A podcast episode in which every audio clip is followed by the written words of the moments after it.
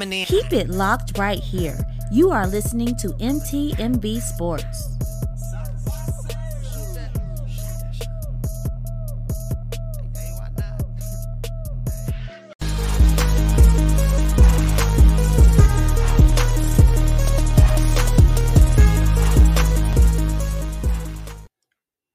Welcome to Time Out. It's your man, the myth, the legend, the voice, and this is where we take a step back and assess the game of life, looking to God for strategies to bring us true success. This week's thoughts celebrate. Now, in American sports, you often see coaches while people are practicing that they'll instill this hustle mentality in their players. How do they do that? It's the way that you return to the huddle. You know, they, they'll tell you, you know, don't uh don't walk back to the huddle. You know, run back, jog back. Get get give me everything you have. So it, it's not expected, it's demanded that you give it all that you have getting back to the huddle. Now, even if your energy is low and it's visible, it's like, okay, they're tired, they're tired. As long as you're giving all that you have, that's applauded. As a matter of fact, I can remember times uh, when I was playing football. You know, certain people they'd be running back, we'd be clapping for them. Come on, come on, you can make it, you can make it. But that, again, it instills that hustle mentality, that drive to give everything that you have. Coaches do this because the mentality carries over into the game. You know, you you'll see a baseball player who will lay out for a catch, and you know they, they may even be hurt after they make contact with the ground because they've been horizontal with it. But they do that based on this kind of mentality. You know, who was diving for a loose ball or, or standing in for a charge. You know, th- those are things that that display this selling out mentality.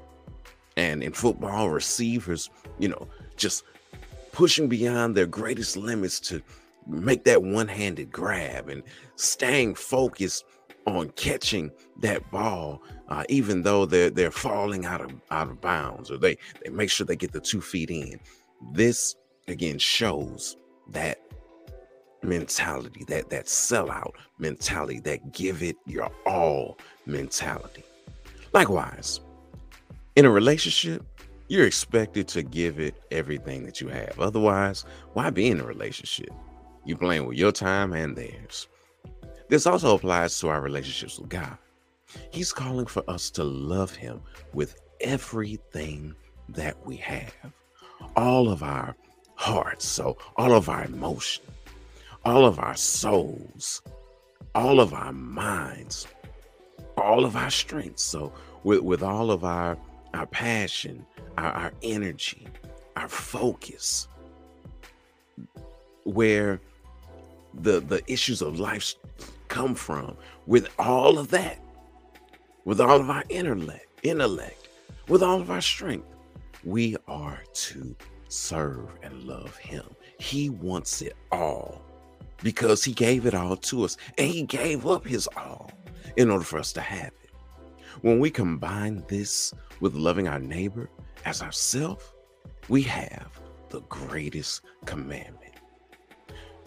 If we're loving him with everything that we have, then no one has to tell us, hey, don't kill, don't steal, don't lie. We don't need anyone to say that if we're loving him with everything that we have, because we just understand the impact of that. Also, if we're loving our neighbor as ourselves, combined with that, oh, we'll definitely refrain from it because we don't want anyone to do that to us. So we definitely wouldn't do that to someone else. So here's the play if we say that we love God, we must show it through our actions.